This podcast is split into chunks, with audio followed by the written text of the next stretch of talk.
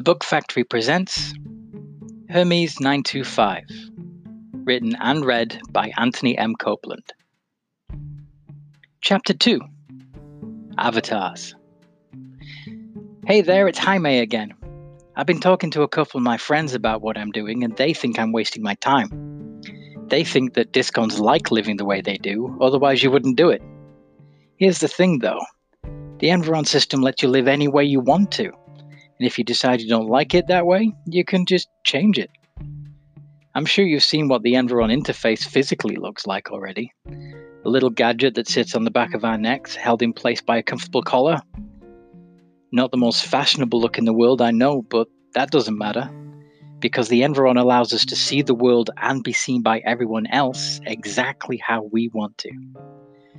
You see, the Environ sends signals through our skin and into the spinal cord, it can also read the biological signals running through our nervous system so that it can provide us with information relevant to what we can see, hear, taste, and smell.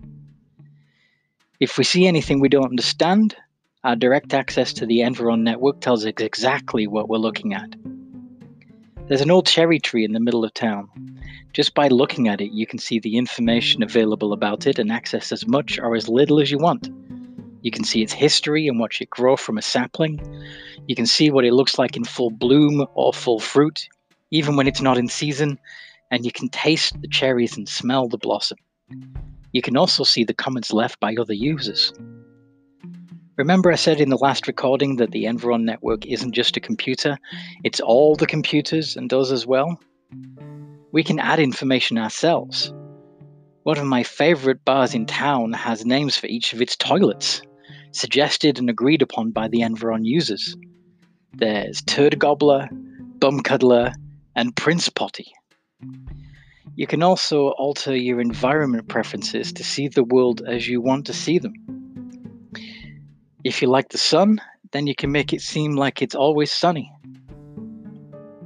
If you prefer the warm glow of dawn, like I do, then you can tweak your preferences to make the dawns last longer or even last all day. You never need to feel the rain ever, even if you're in an uncovered area, because you can even adjust what you feel. Speaking of the clear photovoltaic cover that I know is over the city, I don't even see it. Not just because it's transparent, but because I have my Environ set up so that I just see clear, uninterrupted sky when I look up. I don't even see the courier drones that fly about overhead. You can change the buildings to look however you want as well. In fact, almost all of the games you can play will alter your perception of the environment dramatically. The buildings might be dense trees and undergrowth, or steep canyon walls, or still be buildings but with Victorian, Gothic, or even futuristic aesthetic. You can do this even when you're not playing a game, just because you like to imagine you're living in another time or place. When you decide to give up on a life of dirt and squalor as a discon, you can still make the buildings look like rundown old derelicts and litter the streets with rusted old vehicles and broken down drones if you want, just to feel more at home. Personally, I prefer to see the buildings as they are elegant structures of steel and glass, minimalist masterpieces.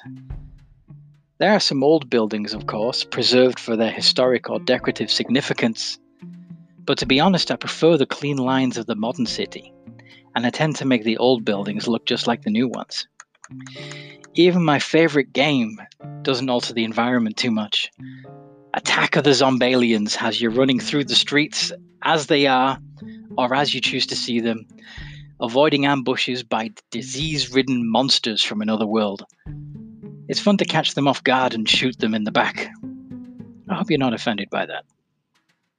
It's not just our environment you can change and edit, you can also customize your own appearance so that others sees you as you want to be seen. Personally, I don't like to change much. Just improve the definition of my jawline, make my eyes a little bluer, and make my skin a more uniform shade. Others will go all out though.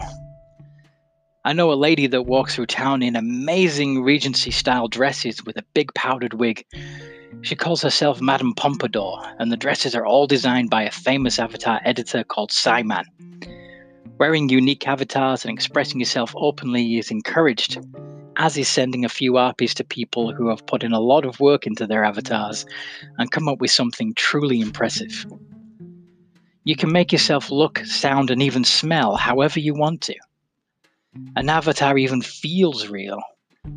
Sir Reginald Hiss lives in the same building as me. He let me feel his arm once, and it was warm but smooth and scaly, just like a real snake. Or a snake man in this case. Would be.